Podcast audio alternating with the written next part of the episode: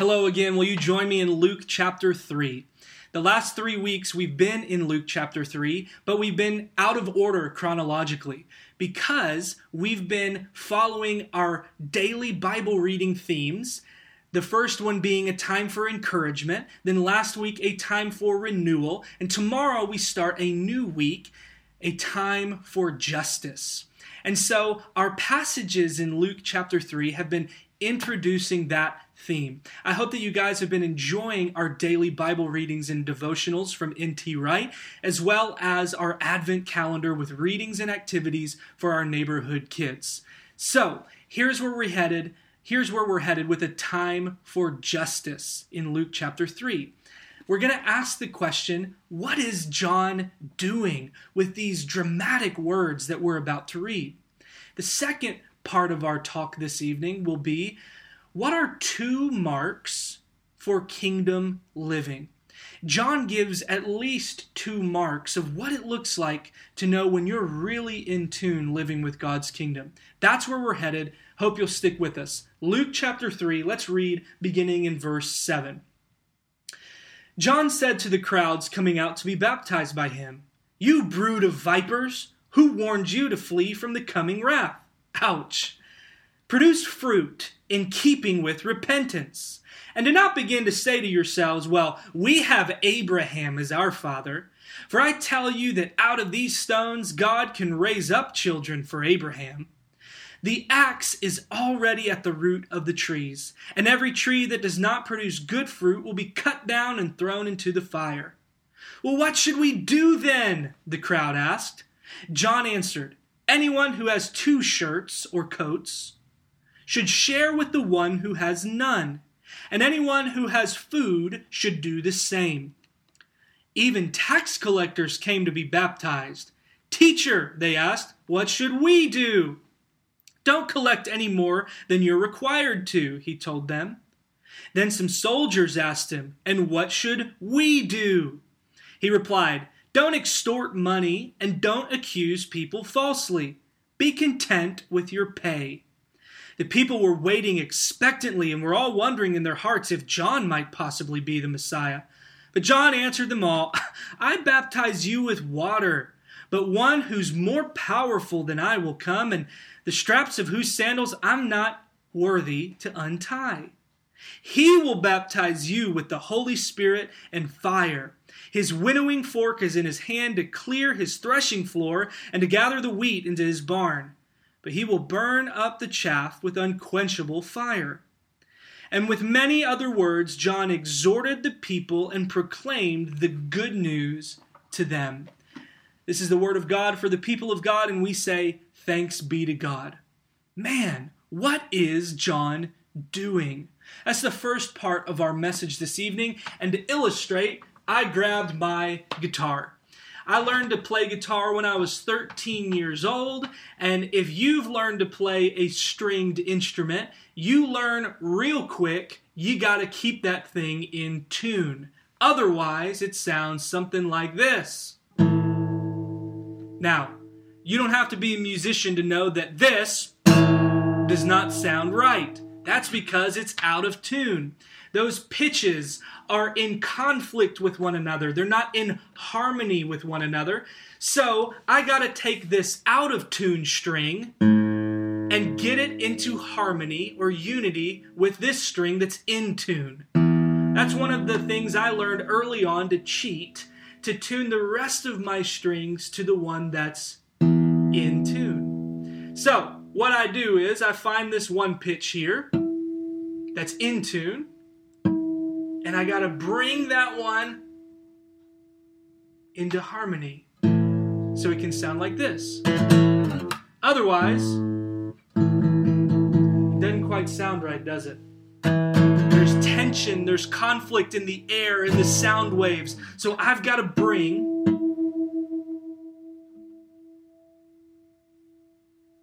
You hear it? What's out of tune and out of sync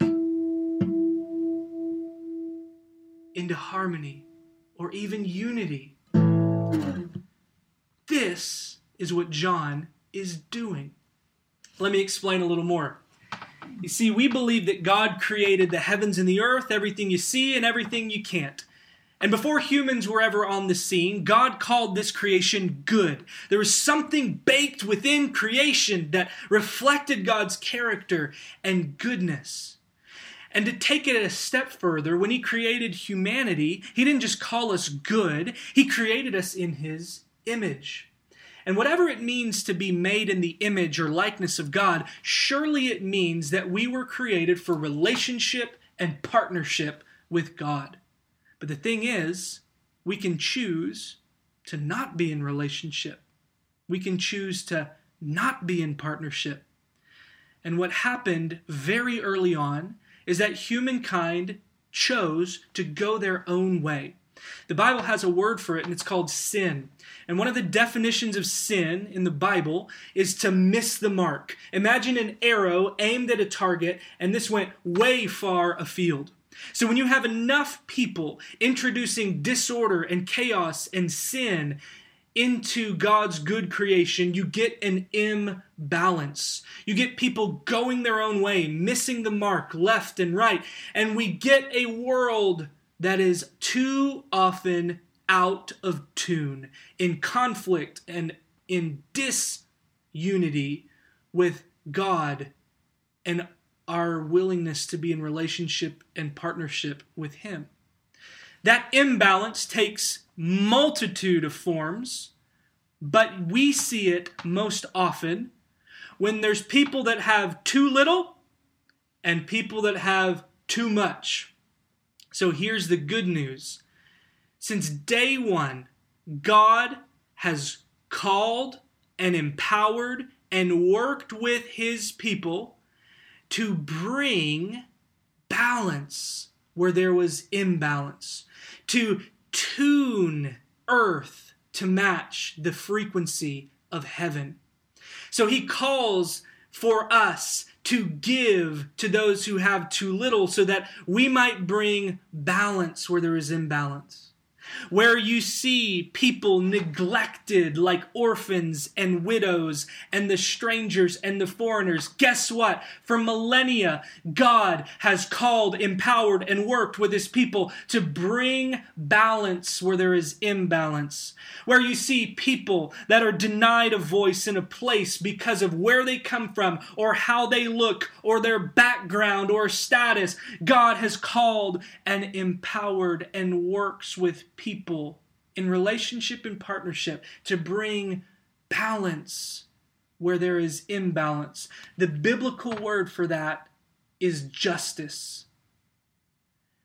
And what John is doing is being a voice crying out that the time has come to bring your life in tune with God's kingdom, so that when God's king arrives, you can hear his call and follow him.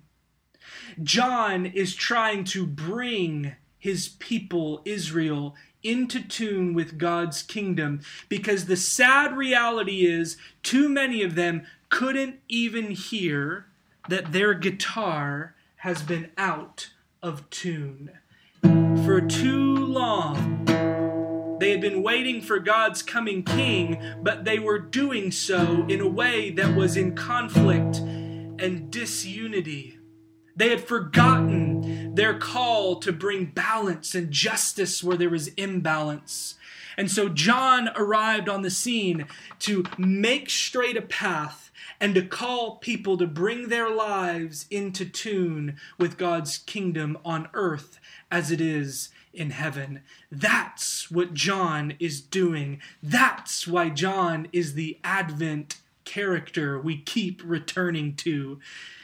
Because we have got to hear those ways in which we've been out of tune so that we might be ready to listen for the voice of the King who says, Come to me, come, follow me. John is readying a people ready to receive God's King.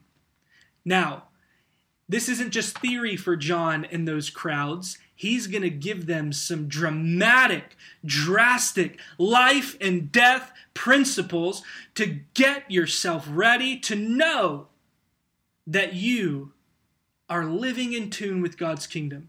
So, the second half of my message, I want to look at two marks for kingdom living, two marks so that we can know we're living in tune with God's kingdom. You see that in John's dramatic call to the crowd. Let me illustrate my second half of the message this way. A long time ago, I think Amy was in college, this happened. She ate a Special K protein bar. It was a strawberry flavor. You've had the kinds like with the granola and the little bits of fruit baked within it. So Amy eats one of these, doesn't think anything of it, and goes on about her, her evening until she goes to sleep. It wasn't long after that she was awakened from a dead sleep because her lips were on fire. She runs to the bathroom mirror and sees her lips swollen, her face swollen. She had a Hitch movie moment of an allergic reaction. I said that weird. Allergic reaction. So she runs to the trash can to find that wrapper. And she starts looking at the ingredients to her strawberry protein bar. And you know what she finds? Man, that thing ain't strawberry at all. The second ingredient on that list was strawberry flavored cranberries. Strawberry flavored cranberries. Here's the problem Amy is allergic to cranberries. They were trying to sell something that was a cheap substitute. So here is our first mark that John is calling into tune for God's kingdom. God invites us, calls us to live an authentically fruitful life, not a cheap religious substitute. The first mark is authenticity. God is calling these crowds, these brood of vipers, these culturally religious, let me go check this thing out. He's calling them not to a cheap religious substitute. He's calling them to live an authentically fruitful life. Because just like that special K bar, if you start living and ingesting a cheap substitute for too long, it's going to make you sick and pretty soon, people are going to look at that ingredient list and realize it is a fake and false advertising, and it does damage not only to your own soul, your own heart within, does damage to a world that is already experiencing way too much imbalance. So, John is calling these crowds, his people, to get in tune with God's kingdom, to actually live the life that they've been called to. Because a life that's transformed within leads to a transformed world. So these crowds come, and the religious, pious leaders come to check out what's what. And basically, they're saying, hey, I can get dunked too. I'm a religious leader that does all the right religious rituals. And John says, no, no, no, no, no. This baptism is more than just a dunk in a river. It's a transformative process that speaks to the transformative reality that you are putting to death that outward, fake religiosity and ritual. This just is not some other thing on your church spiritual bucket list to say, well, my family is religious. And oh, well, I got dunked when I was a kid. No, the world doesn't need more cheap substitutes. The world needs people living authentically in relationship and partnership with God. So if you're here just to get wet in the river, you're at the wrong place. John is calling for an authentic, fruitful life. That's why he says, prove your repentance by bearing real fruit, not strawberry flavored cranberries. You with me? You hear me? They said, yeah, but I'm a child of Abraham. I'm the one in the in crowd. And John is saying, dude, enough with that. If God wanted more of them, he could transform these rocks laying over here into children of Abraham. The thing about the life with God is that it must be intentional and it must be individual. God calls a people, God works with a people, but at the micro level, the people involves you and me intentionally turning to God and saying, You're Lord, I'm not, and I want to live my life accordingly. One of our homeless friends we knew years and years ago came to this realization that it's not just a cultural thing. It's not just because I went to my grandma's church. It's not just because I did this or that ritual and went to this mass or attended that service and walked that aisle. At some point, there needs to be this heart transformation. And she said these words I'll never forget. I came to a point where I realized that nobody's going to have a relationship with Jesus for me. This is what John is doing. He's calling you and you and you and you and me and me and me to be real and to live an authentic life that proves itself in repentance. Now, real repentance bears real fruit. That Bible word repentance means this, and you can write this down. It's a change of heart that leads to a change in action a change in heart that leads to a change in direction, a reorientation to God that leads to a change in how you relate to others. We won't always be perfect. There's a repentance that's kind of the first turn. God, I give you my life. Jesus, you are Lord. I give you my life to follow you.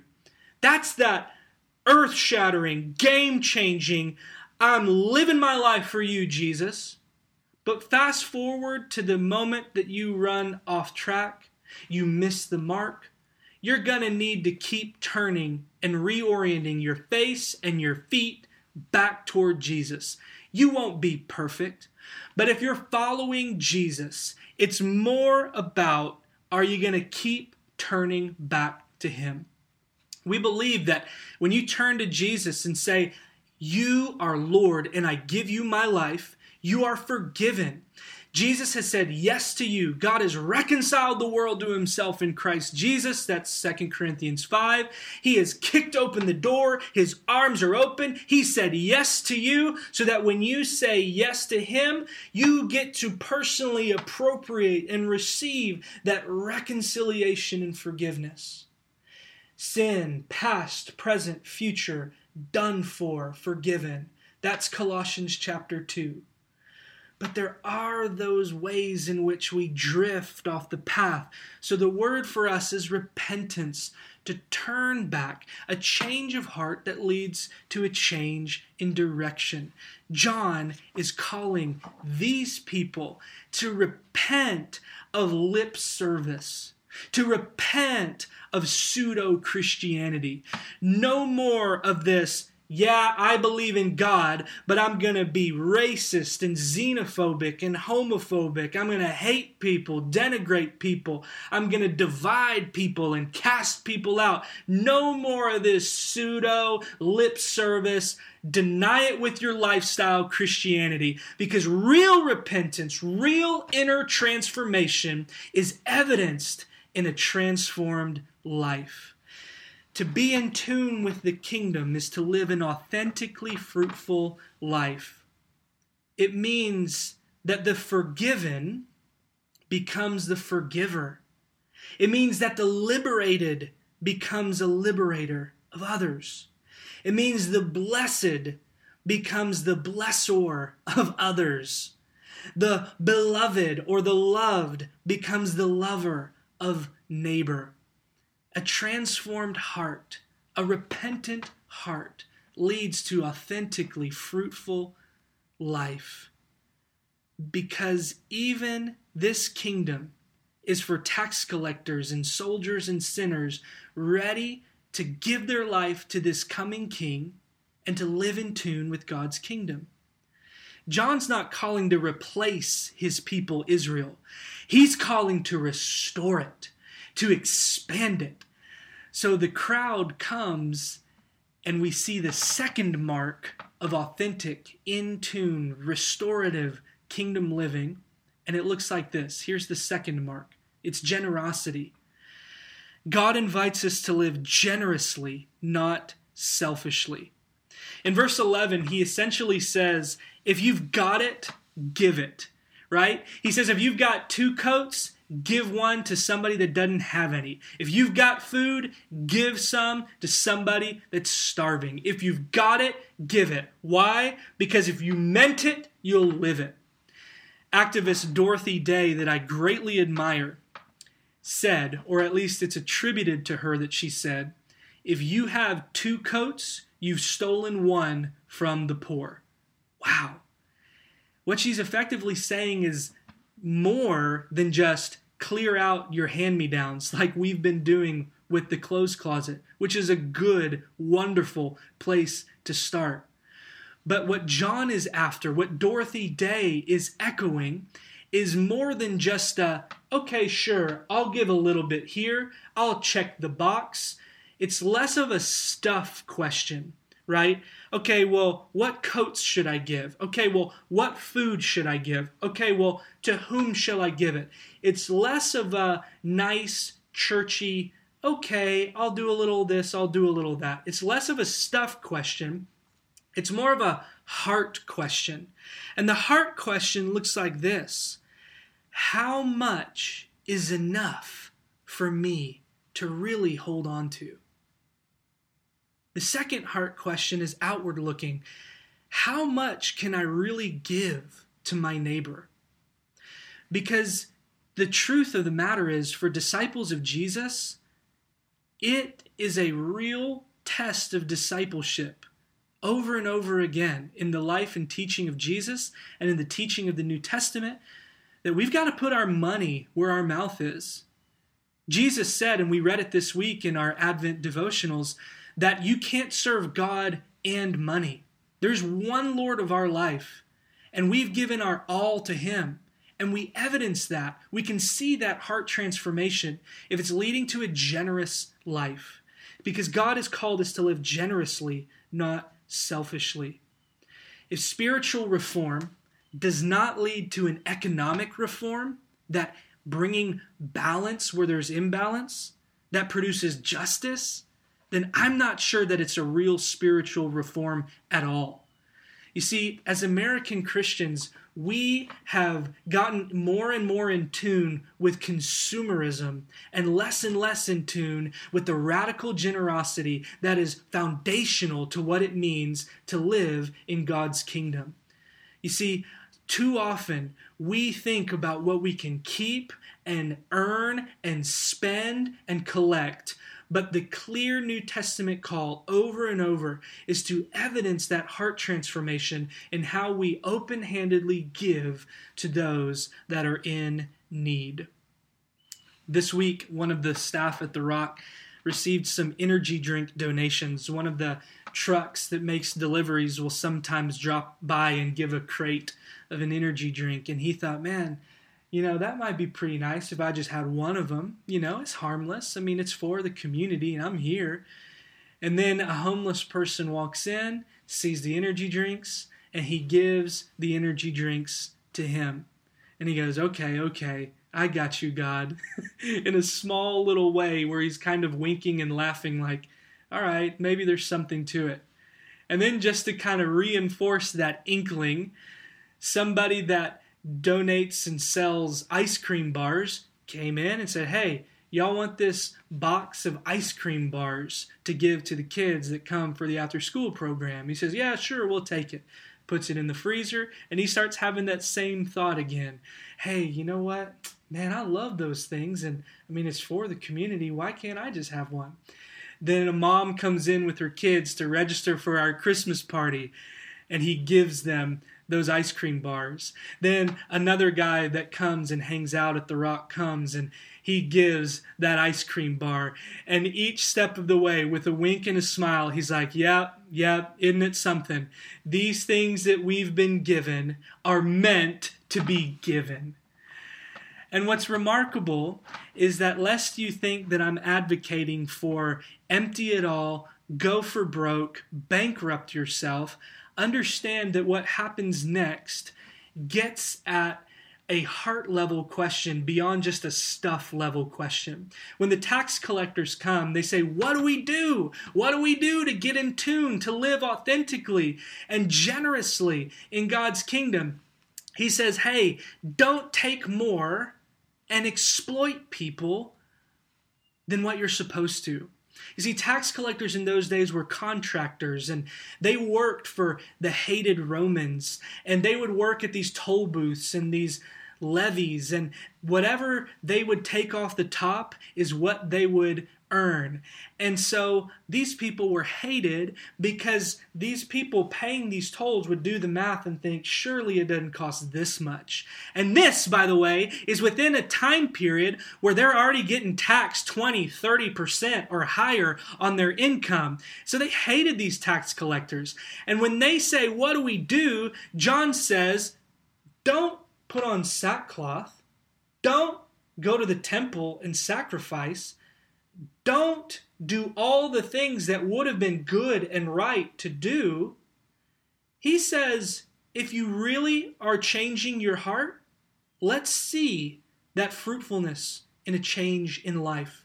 And the next time that somebody comes to that toll booth, are you going to receive enough and no more?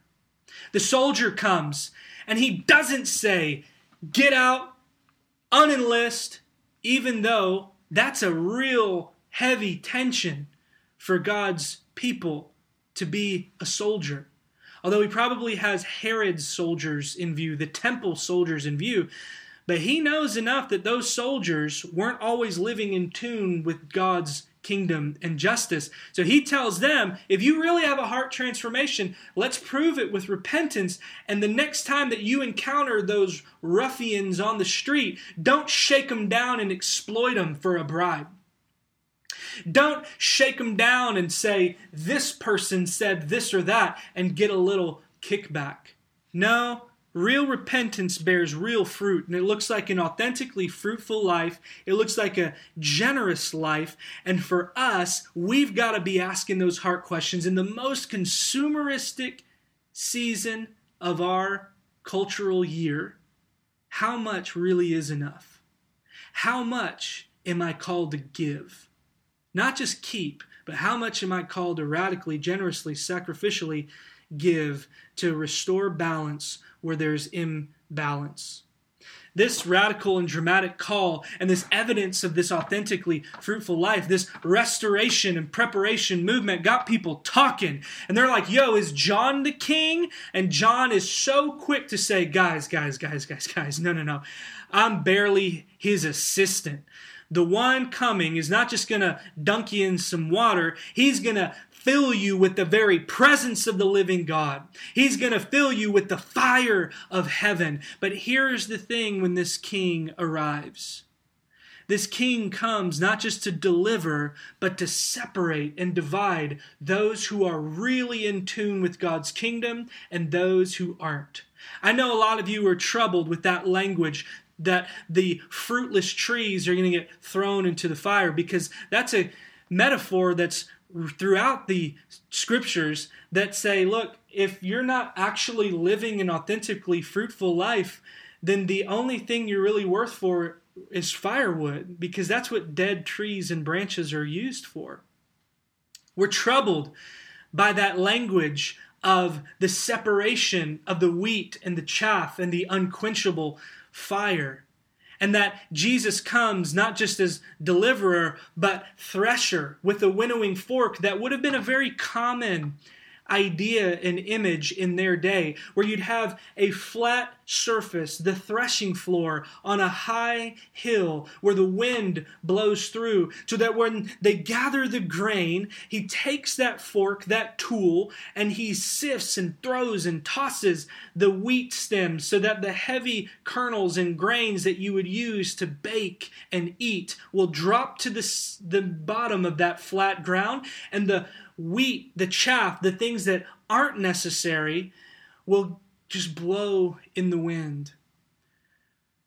The work that John's doing, the marks that he's calling us to, is a separation of who really gets it and who's settling for a cheap substitute, complicit in the imbalance, sickening themselves and sickening others because God has always called, empowered, and worked with his people for justice and balance. And to go against the grain of God and His reconciling love is to find yourself out of touch with life itself. So for John, he uses this dramatic language because it is a matter of life and death.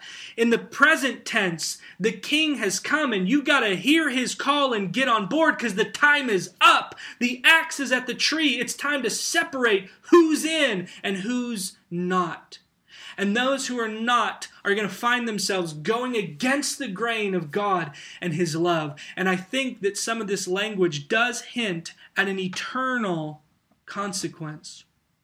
Now, what we see throughout the scriptures in the Old and New Testament is that to be in line and in league with God, to give Him your life, is to find that God gives you His life in return.